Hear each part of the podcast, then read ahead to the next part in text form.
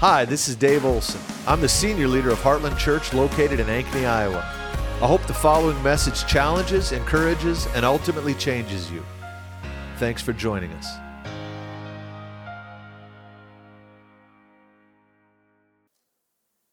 If we're relying on our love to serve Jesus, we in trouble. It's not good English, but it's good preaching. If, if we're, our, our faith is in our ability to follow the Lord, if our faith is in our faith, then we will come up short. And the Lord loves us enough, every one of us, that He will take you on the same journey He took Peter on, the same journey He took Paul on, and the same journey He takes His other servants on. And He'll bring you to the end of yourself. I shared last week how one of my spiritual fathers, I have several spiritual fathers, I collect them.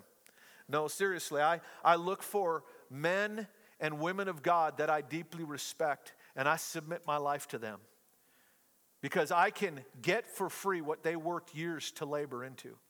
If I'll be the student, I can learn in 15 minutes what it took them years to learn by being humble and asking them. And one of my spiritual fathers, Quimby Collier, many of you know Quimby, was counseling me one time, and I don't remember what I was going through. I just remember the nugget of truth I got out of it through Quimby's lips.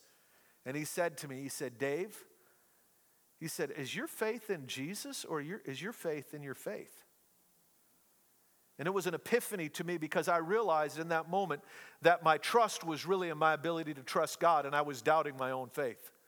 And rightly so because I don't, if my faith is in my ability to serve Jesus, if my faith is in my faith or my faith is in my love, I am going to come up short. And Jesus loves me enough to assure that I go through the experiences which will push that up to the surface and make me face it. And He does it precisely because He loves me. And God wants to bring us to the place where my faith is not in my ability to serve Him. My faith is not in my commitment. My faith is not in my love for Him. My faith is not in my faith, but my faith is in Him to sustain me even when my faith runs low. Even when I feel like I'm done. You ever been there? Don't look at me that way. I'm not the only one in here. I've been there where I felt like, Lord, I am at the end of my rope. I was just, I went and saw a dear friend of mine a, a couple of weeks ago. Some of you will remember Richard Green. He was a missionary in Bangladesh for many years, and he and his wife moved to Iowa to start a church in Coralville. And so I drove over to spend some hours with them and, and uh, just remembered all over again why I love Richard. I love that guy. And, and uh, we, we were best friends in Bible school. We, we forged our theology in the wee hours of the morning. And we had made a commitment we're not going to date. God's going to bring us a wife. Well, thank you, Jesus. The next, the next semester, two girls moved into room 502. He married one, I married the other. So now they have a wonderful church, Life Church. Yeah, amen. Hallelujah. I'll tell my wife you, you clap for. It, uh, I, I could go somewhere, okay? Reel it in, okay. Got to reel that in. Uh, but I remember one, one day, I had come, I was about five years into my walk with Jesus. I was pretty self righteous. It took Peter three years to get there, it took me five years to get there. And I remember crashing and burning, man. I was, I was laying on the floor in my, in my Bible school dorm, just weeping and saying, God, I'm done. I can't serve you. I don't have what it takes. I can't fast enough. I can't pray enough. I'm not in the Word enough. I'm not disciplined enough. I can't do it. And I remember thinking, how do I get out of this? I, I don't want, I don't want to turn my back on Jesus. I just, I certainly can't be a minister. I, I'd be a fraud if I got up there and tried to act like I had it together. And I was just crying, and I thought, I, I'd leave Bible school, but my bills are paid here. I already paid for part of the semester and I got free meals. You know, I don't have anywhere to go. And, and I'm just laying there thinking, okay, you know, is it okay if I just go to classes and, and pretend I'm going to go into ministry? I'm just crying and just, I'm in this, this state of torment. And it's dark. It was real dramatic. The, draw, the blinds were drawn, you know. And I'm laying on my face crying and I hear this voice, an audible voice, seriously. Dave there is no condemnation for those who are in Christ Jesus. It wasn't God, it was Richard. He had, he had snuck into my room because we had, we had, yeah, I had you, didn't I? Some of you were really impressed. The others were, I'm getting out of here. That we had suites. And so, we, uh, you know, there was a shared bathroom. And I think he must have come in through the suite and he sat on the bed. And I must have been praying out loud or he had a word of knowledge. I don't know. But I'm telling you, when he said that to me, it was like a lifeline. It was like a lifeline that God threw me and took me on a journey of about five years where the Lord began to teach me that very principle that there is no condemnation for those who are in Christ Jesus. And when he threw me that, that, that, began, that began a process, uh, some of which I want to share with you this morning. God began to do a work in me but he had to bring me to the end of myself. And, and you know what? I've, I've realized I'm not there, I'm not to the end of myself yet. But I'm sure a whole lot more to the end of myself than I was back then. And God loves us enough that he will expose those areas where our trust is still in us. Our ability to serve him, our ability to hear him, our ability to walk with him, our ability to obey him. And ultimately, God will lead us into dark places where we can't see, we don't know, we doubt our ability to hear, and all that we have is, Lord, I trust your heart towards me. I don't trust my heart to seek you. I, I don't trust my mind to understand the Bible. You ever been there? Where, uh, uh, how am I supposed to know if this is what it, I remember feeling that as a young Christian. How do I know if this is what it says? First John says you have an anointing within you that will teach you. He even goes as far as say you don't need teachers. You're, you're not in need of a teacher because you have an anointing within. Now, teachers can help. We don't disregard them, please. It's job security, you know. It, uh, we have, we don't have a need. We're not dependent on teachers, but they are, they're supplemental. They'll throw out things that God will use, and, and God will begin to build a theology and lead us along. But God wants to build your trust in His ability to lead you as a good shepherd. He's a good father, and He will father you well. He's a good shepherd, and He'll always take care of you, even when you're the rebellious sheep, you know. You're the one that goes off and goes off on your own and tries to eat the weeds. So we've got to we've got to yield to that process. Now, here's the thing. The only people that go through that process are the hungry, sincere ones. If you are content to live in the shallow waters of Christianity, God will leave you there. Every now and then he'll bring you know situations by you to entice you to hunger and thirst for the deeper waters the deeper life. But it's those who are really hungry, those who are sincere. And the enemy will use your sincerity against you to beat you up with it. You see, the only reason Peter went back to fishing is because Peter was a sincere man of God. Peter was not willing to be a fraud. Peter had too much integrity. So when Peter came face to face with his own betrayal, and then he saw the resurrected Jesus, this thing's bigger than I thought. Peter checked himself out and said, Hey, you know, the Lord must have made a mistake. I'm not the guy for the job. And so, what does Jesus do? He asks him that probing question Do you agape me? And Peter uses a lesser word Lord, you know I got strong affection. And Jesus immediately says, Feed my sheep. What he was telling Peter is, Peter, I can work with that. We talked last week about how on the third time he asked him, he said, Peter, do you, and Jesus as well uses that same word, do you phileo me? And if you look in the text, it looks like they're using the same word. Peter, do you love me? And Peter, it says he was hurt because he asked this third time, Do you love me? Well, he was hurt because Jesus even used the lesser term and called into question his affection. And Peter said, Lord, you know, you know all things. You know I have affection for you. I'm not willing to sign off anything else on anything else. I'm not willing to make bold claims that I'll die for you like I did a few weeks ago. But Lord, I'm telling you, I have strong affection for you. So much so that when Peter was in the water and he heard it was the Lord, it was like an intuitive, spontaneous thing. He didn't even have to think about it. He grabbed his cloak and dove in the water. Didn't even wait for the, the boat to come ashore. He's swimming with all his, his clothes on, trying to get through the water to get to Jesus. He has to make it to him. And Jesus tells him again, Peter, feed my sheep. And he said, I tell you, Peter, there's coming, he said, when you were young, when you were immature, you went where you wanted. You still trusted your own ability to guide yourself. But I'm telling you, there's coming a day when someone else will dress you and lead you where you do not want to go. And then he add, then John adds this to the story. He said, and this referred to the type of death by which Peter would die. He would be a martyr. You see, Jesus was going to get Peter where Peter claimed he already was. Peter said, I'll die for you. And Jesus had already warned him listen, Satan's coming to sift you like wheat, but I'm going to pray for you, Peter. And I'm telling you, the Lord is on the right hand of the Father interceding for us. And He knows the medicine we need. He knows that He has to break us of our self confidence, but that doesn't mean He's not going to get us where we need to go. He made Peter into the man who would lay down his life for the Lord.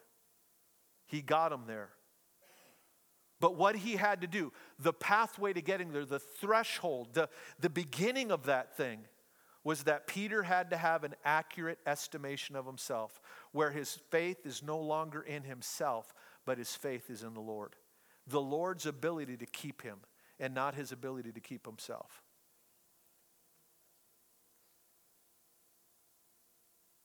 If you look in Paul's life, Paul went through a very similar process, and he outlines it in, in Romans 6, 7, and 8, those, those famous three chapters of Scripture. It's very, uh, very much like that outline. I, I don't know if I mentioned this last week, but years ago, when I was just a young man, I'm still fairly young, but uh, when I was younger, some 35 years ago, uh, I was the interim pastor at an open Bible church, and I was like 22 years old. And uh, I, I, ended up becoming the interim pastor at this church. They had no business, business putting me in that position, but it was a real learning experience. And by the end of the summer, I was ready to go back to school. And I think they were ready for a new pastor.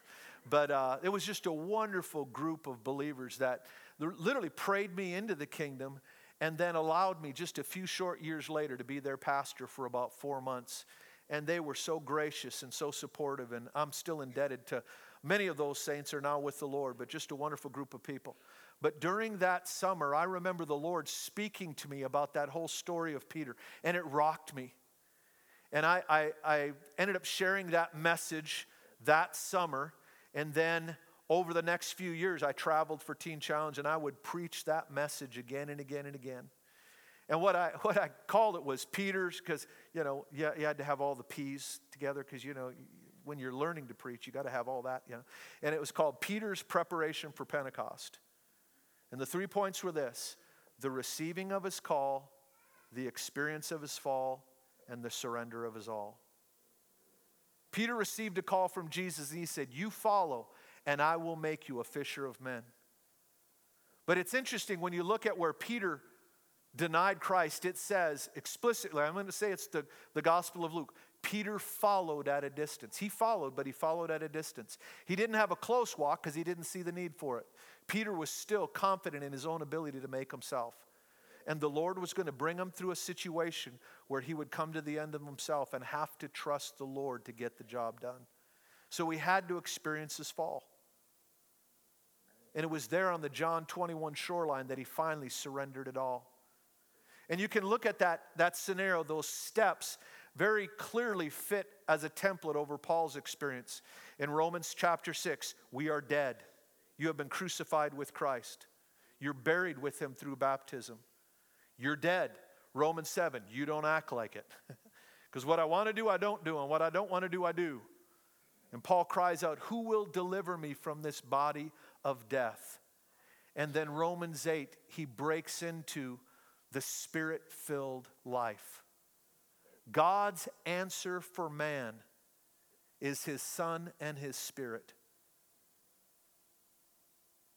Let's look at Galatians chapter 3 here. Galatians chapter 3. Matter of fact, uh, even in chapter 2, let's look at verse, verse 19 of chapter 2. For though I law, but for though through the law I died, for through the law I died to the law, so that I might live for God. Let me read that again. For through the law I died to the law, that I might live for God. Jesus died under the law. The law, he was, he came under the justice of the law of God. So, but Paul says, For the law I died to the law. How did Paul die? Well, he tells us in the very next verse, verse 20, very famous verse. I have been crucified with Christ, and I no longer live, but Christ lives in me. So we died with Christ. In the law, we were crucified with him. The life I now live in the body, I live by faith in the Son of God, who loved me and gave himself for me. Do not set aside the grace of God for if righteousness could be attained through, gained through the law, Christ died for nothing. You foolish Galatians, who has bewitched you before your very eyes? Christ Jesus was clearly portrayed as crucified. So, what Paul is talking about are those who try to attain righteousness by their own works. And listen to what he says. He goes on here in verse, look at verse, uh, verse 2. I would, like to, I would like to learn just one thing from you. Did you receive the Spirit by the works of the law or by believing what you, what you heard? Are you so foolish? After beginning by means of the Spirit, are you now trying to finish by means of the flesh? What he's talking about is the very thing that we're talking about this morning. Those who understand, okay, I'm saved by grace. Okay, I, I know I couldn't save myself, I couldn't change myself. When I met Jesus, I was a homeless alcoholic. I knew I couldn't change myself. I cried out to God in a borrowed bedroom, and He invaded that little room. I mean, the presence of God filled it. I was broken. I was weeping. I was laughing. I began to speak in tongues, and then I stopped and thought, I better say the sinner's prayer just to make sure. Because I was raised in church, so I had to make sure got my foot in the door.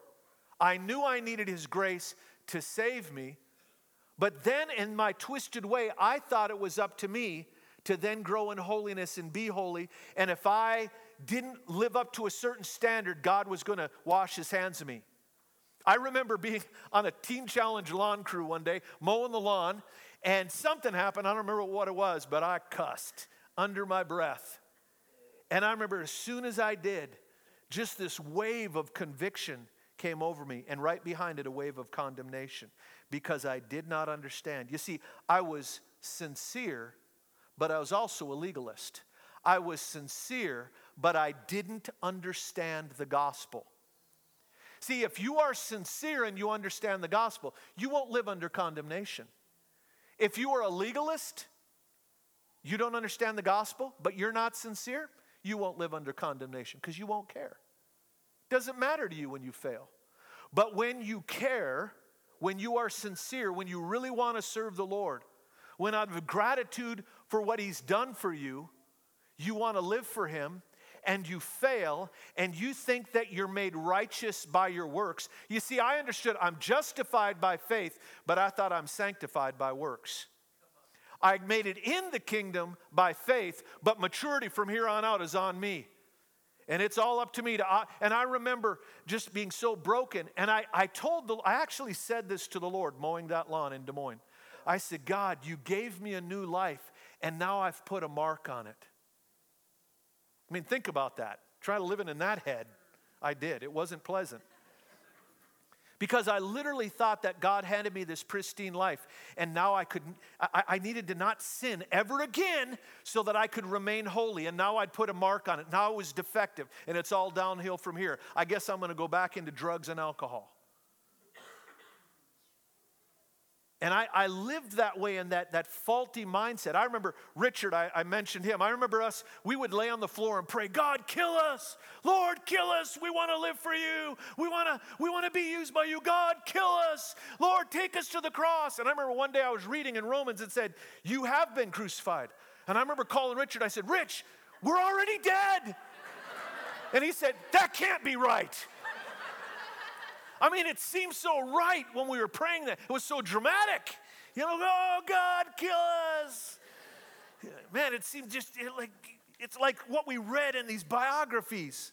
And I'll tell you, some of my heroes of the faith, they had some screwy theology because they would pray the same thing. God used them, but He had to take them through this process where you realize you cannot, you begin by faith and you and it's from faith to faith. You begin in the spirit and it's by the spirit it's not by the flesh. And to the extent that you try to perfect yourself by the flesh you will come up short and god because he loves you will let you come up short. He'll let you come to the end of yourself and let you have a dramatic prayer time in a darkened dorm room and tell god i'm done. I don't know what to do. I don't know where to go I can't do this Christian thing because I was sincere. But I also was a legalist. I had an, a faulty understanding. And legalism and sincerity will always result in condemnation because the enemy will leverage your, your legalism against you and accuse you continually. He will tell you what a poor believer you are and He'll drive you into the ground with that. And I'm so grateful for that audible voice that I believe was the voice of God through Rich. That there's no condemnation. There's a reason that Paul in, in Romans chapter 6 talks about, I am dead. I'm crucified with Christ. I'm buried with him through baptism. And then in chapter 7, Paul says, But what I want to do, I don't do. What I don't want to do, I do. The law is tormenting them. Now, there's, there's different people believe different things about Romans 7. Uh, there are scholars, uh, less scholarly people. No, I'm just kidding. I'm trying to. There, there's scholars that believe that that is the pre Pauline experience, pre conversion, that that was Paul before he was saved. I don't believe that. I believe that was Paul's experience after he got saved because Paul says, looking back at his pre conversion days, says, Before I was saved, I was flawless. Uh, according to the law, I was blameless. Once he got saved in his heart, his conscience was awakened. The law became a torment to him. What he wanted to do, he didn't do, and what he didn't want to do, he did. His sincerity and his misunderstanding of the gospel actually fueled his flesh. You know, you can actually fuel temptation when you don't understand how to live the Christian life, when you don't understand that it's by grace and it's walking in the Spirit. It's having a, it's not so much having a no towards the flesh as it is having a yes towards the Spirit. If you'll spend all your time saying yes to Jesus, you'll have to do a whole lot more no's to the flesh. Let, look at this here. Look at Romans chapter 8. Let's, let's turn there. Let me show you this little verse. Romans chapter 8. Look at verse.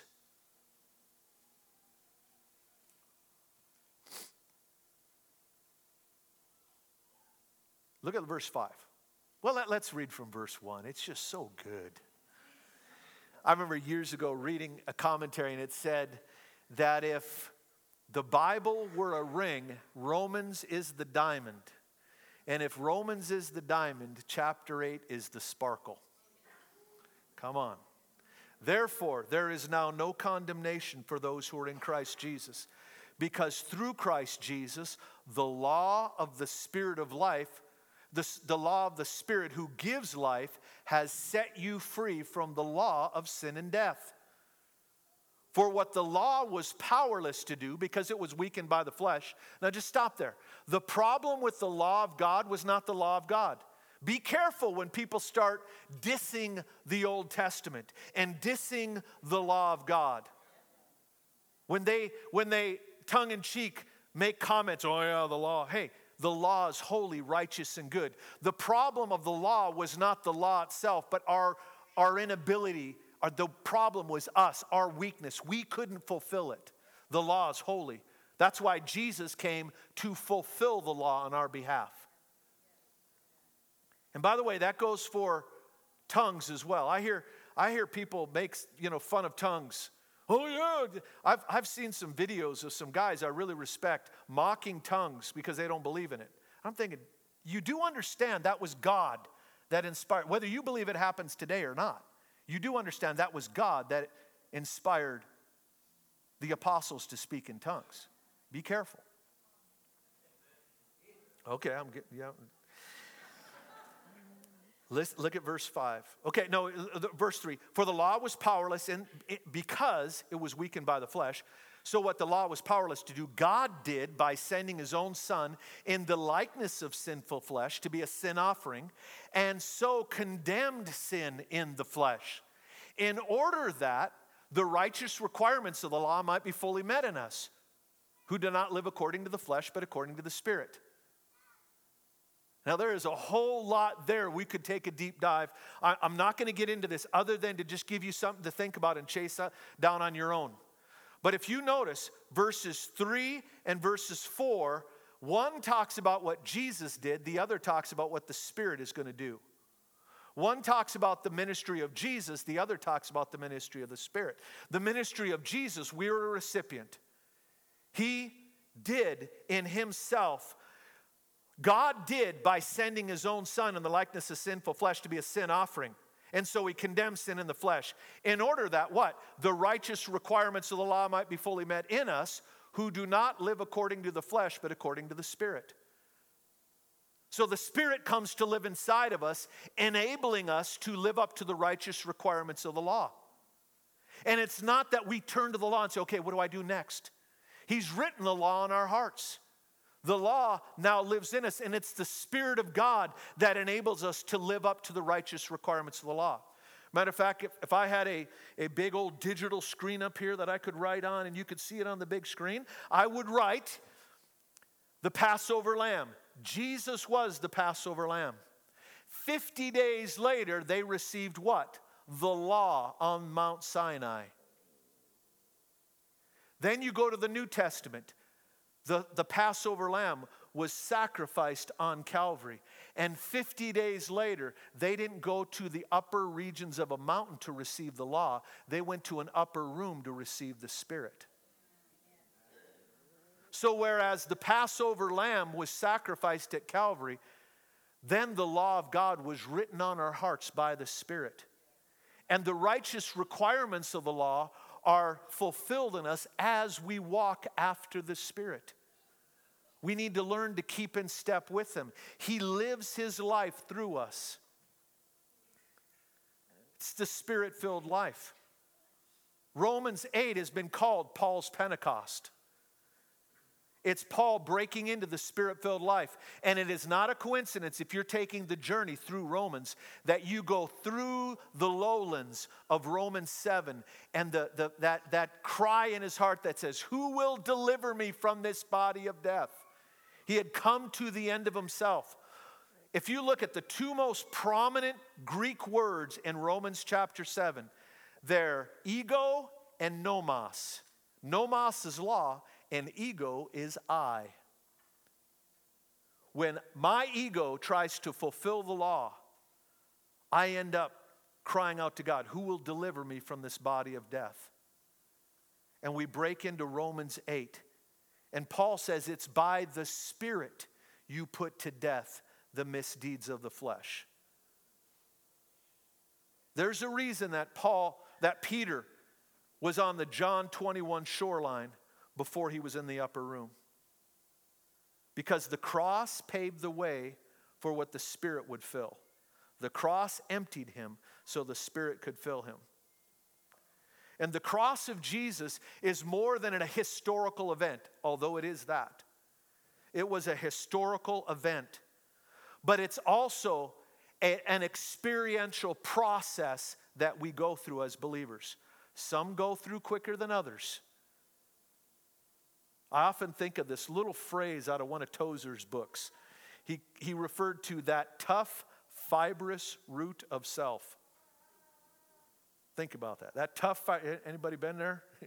that tough fibrous root, like a, one of those pink erasers, you try to bend it, boom, it's there. I mean, it's, it's going to rear its ugly head.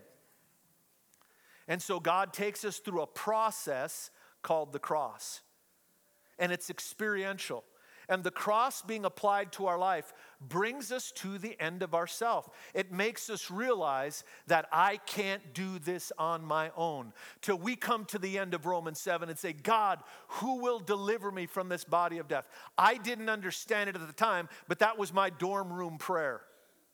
That was my John 21 shoreline, crying out to God and saying, God, I can't live the Christian life. And the Lord is like, I know. I've been trying to show you that for about five years, buddy.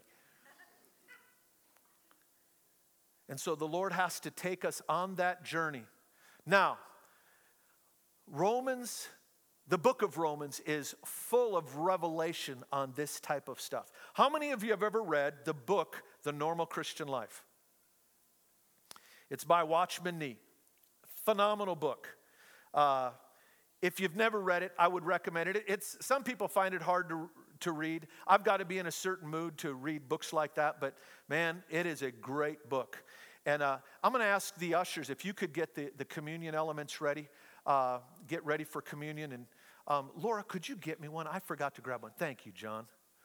It, uh, we're going to receive communion this morning. I'm going to do just a quick few minutes of teaching on something here that for us to grasp this. Okay, in uh, Watchman Nee's take on the book of Romans, he's brilliant. Really, he deals with the first eight chapters. And, and he, this is his assessment that the book of Romans, the, the first eight chapters, is one self contained unit. Okay? You can read 9 through 16 later, but 1 through 8 is a self contained unit. And he divides it in two halves. The first half is verse 1 1 through verse 5 11. And then verse 5 12 through verses 8 39. It's the second, seven, second unit. Now, I believe the Lord taught Watchman Nee this principle. I believe he showed him. It's brilliant. And I can't read Romans any other way now that I see it through Watchman Nee's eyes. Watchman Nee was a, a very gifted uh, teaching apostle in China back in the 30s, 40s. He ended up spending years in a, in a prison camp and uh, died in the 70s. Brilliant teacher. And this is what he brings out. He said, if you look at these two, two halves of that first eight chapters, he said, you'll find there is a, a, a great difference in the terminology in those two sections. The first section is addressing the problem of sins, plural. That's the word you'll see sins, sins, sins. The second part, 511 to 839, you'll begin to see this word, sin. The first part is dealing with our actions, our sins, what we do. The second part addresses that sin nature. And then he brings this out that God, the dual problem of man, required a dual solution. And God's solution was the blood for sins and the cross for sin. The blood for the things you did and the cross for the person doing it. He has this wonderful illustration in that book. And it's, it's worth reading. I'm telling you, you need to get the book. He has this wonderful illustration. He said, if we were to uh, just declare prohibition once again uh, in our region. We're saying there is no alcohol. Maybe you live in St. Louis. Let's say that, because I used to have a, a bus ministry around the brewery in St. Louis at the Budweiser plant. And we said, now there's prohibition. We will not allow alcohol to be consumed or produced in this, in this city. And so we make a law no more alcohol consumption. We go out there and we break, we go into the local store and we break open all the alcohol, we pour it out.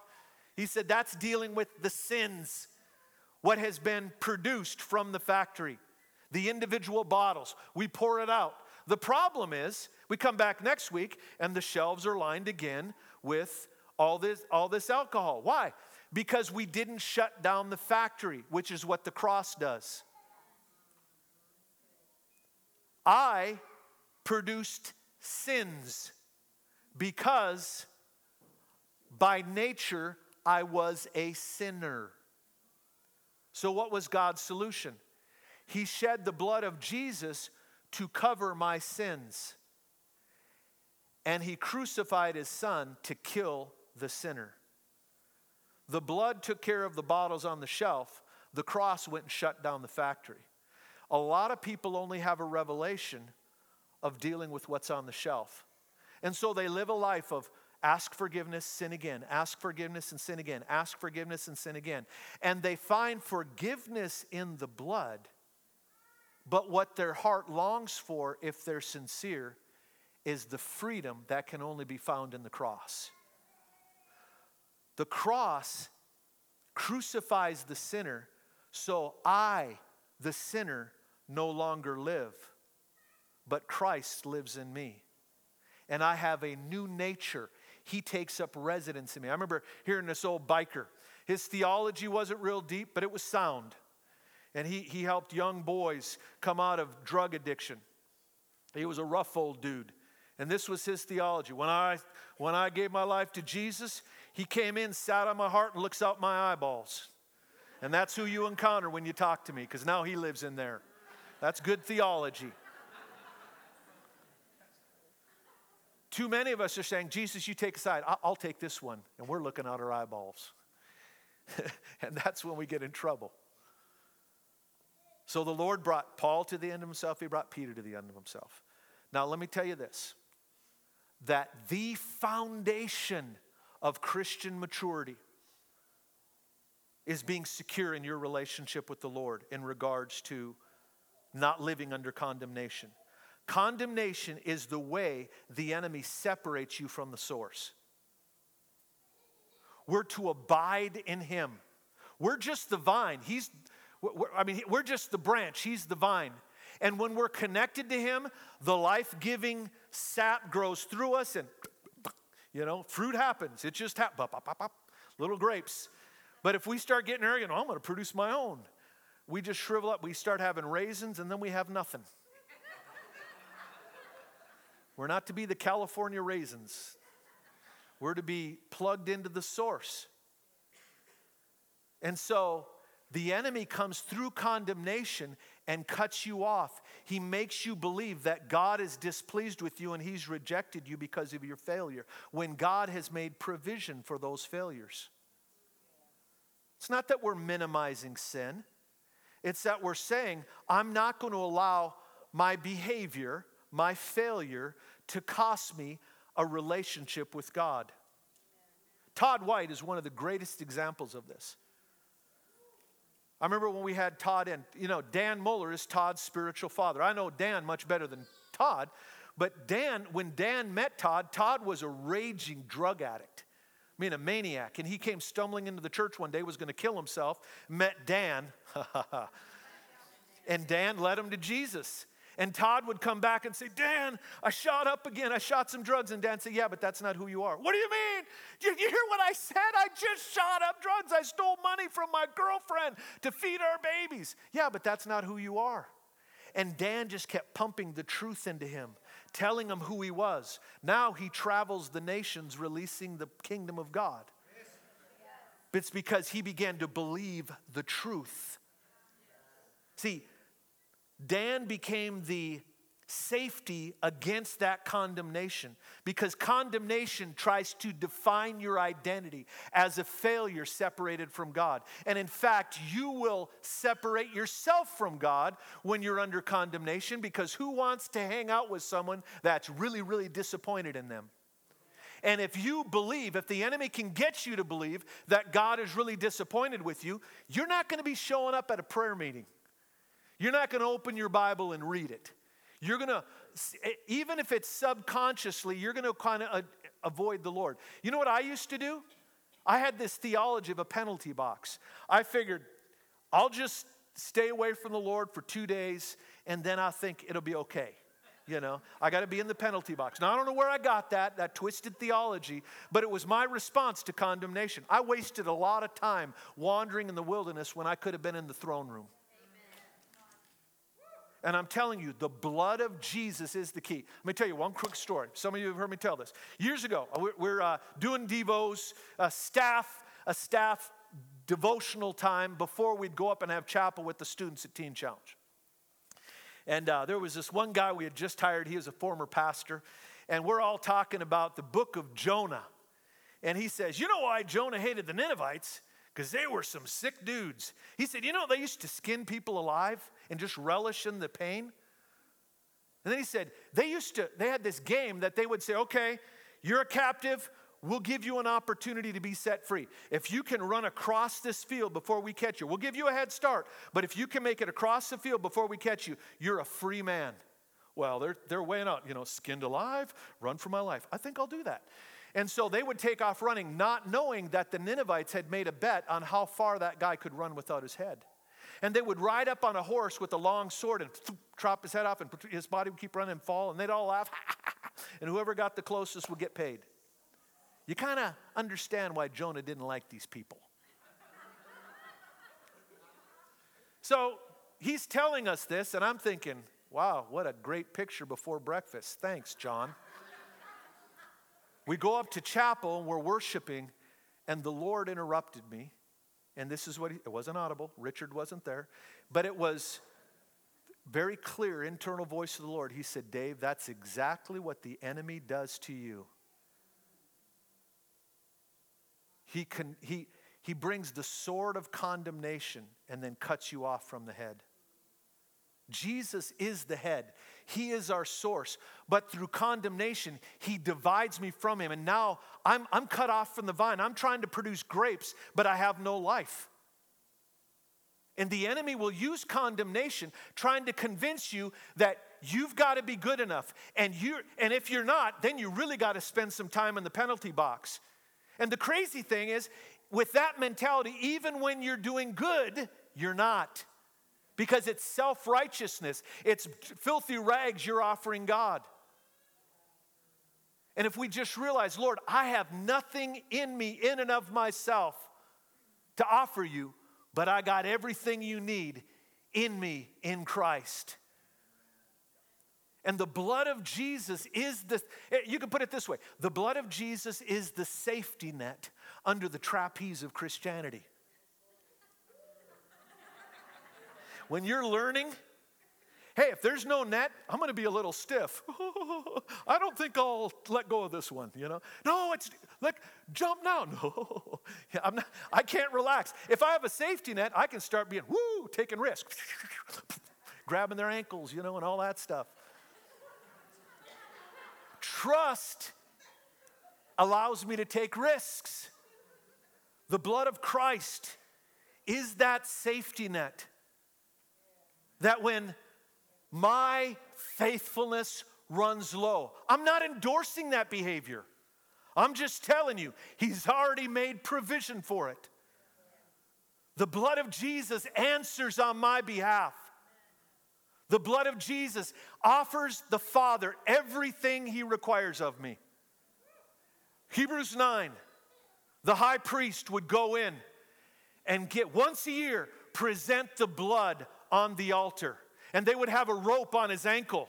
And he had, he had uh, pomegranates and bells, little dingleberries, around the bottom of his, his robe. Why? Because it would make sound when he's moving around. No one else could go in. And if there's no more dingling on the dingleberries, they'd pull on the rope. And if there's not a pull back, uh oh, they'd pull the body out. In our case, Jesus himself walked into the Holy of Holies. And he presented the blood. What was the blood? The life is in the blood. What was in that blood? It was a life that had fulfilled every requirement that God ever had for man. Hebrews says, once made perfect, he became the source of eternal salvation. Jesus fulfilled every requirement of the Father, and then he cried out, It is finished. What's finished? Every requirement that God had for man. He fulfilled it. And when I know that, when I believe that, what I'm telling you took me months and several years to believe. It took me several years to understand. The Lord took me on a journey. but it set me free. So I can do backflips.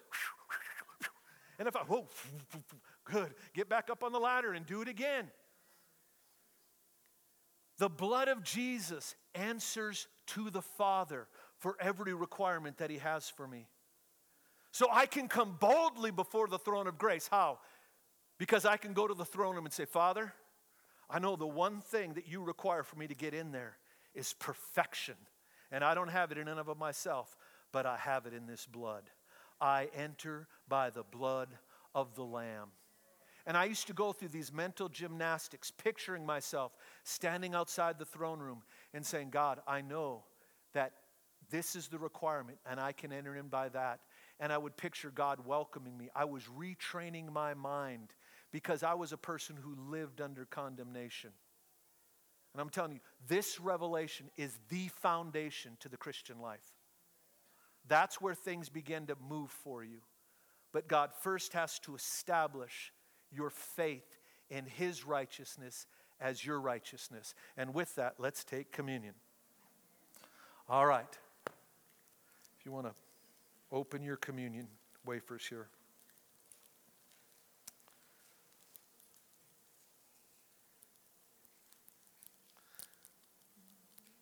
Hope you didn't do what I did and opened your juice first. That's a challenge. There we go. Okay. Scripture says on the night that Jesus was taken, he took what's become known as the Lord's Supper with his disciples. He was honoring the Passover and reinterpreting it into a new meal called the Lord's Supper. And when they did that, he, it says he first of all took the bread and he held it up and he said, Guys, this is my body broken for you. Take and eat it. And he broke that, that bread. Just break your little wafer this morning. He broke it. I would be, I would be negligent if I didn't just pause for a moment and tell you that Jesus could have purchased your eternal salvation and never went to the whipping post. You could have had heaven as your eternal home, and he would have never had to take the stripes. But Jesus wasn't just interested in getting you into an eternal home in heaven, he was interested in it having effect down here. So he went to the whipping post for mental torment, just like Kate shared this morning. Mental torment comes off because of the whipping post physical healing in our body. He absorbed it all at the whipping post. I want to encourage you if you need healing in your body, it's already been paid for.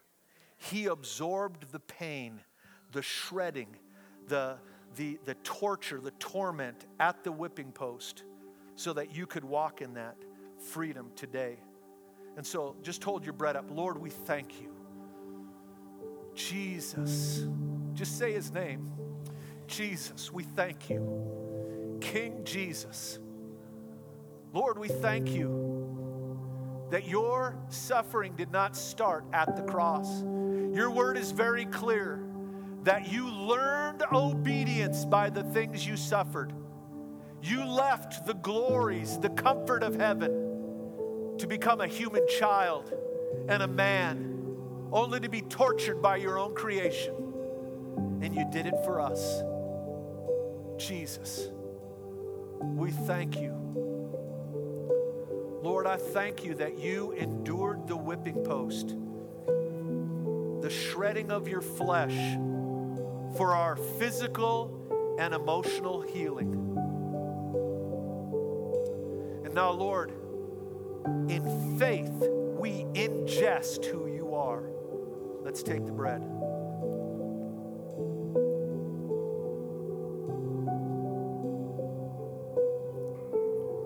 Hallelujah. Says Jesus then took the cup and he said this This cup is the new covenant in my blood. The word covenant literally means to cut. Jesus cut covenant with the Father. He made the agreement. They made an agreement with one another. they both lived up to the requirements of their agreement, and you and I just step in on the good of that. And it's in the blood. Understand what you have in here is what satisfies God. This satisfies every requirement God has for you. Father, we thank you that you sent your Son. Jesus, we thank you that no man took your life, freely you gave it. Now, Holy Spirit, I'm asking that you would make that real to us. Open the eyes of our understanding. And Lord, I'm asking God that in these coming days, there would be a work of your Spirit across this congregation and across this region.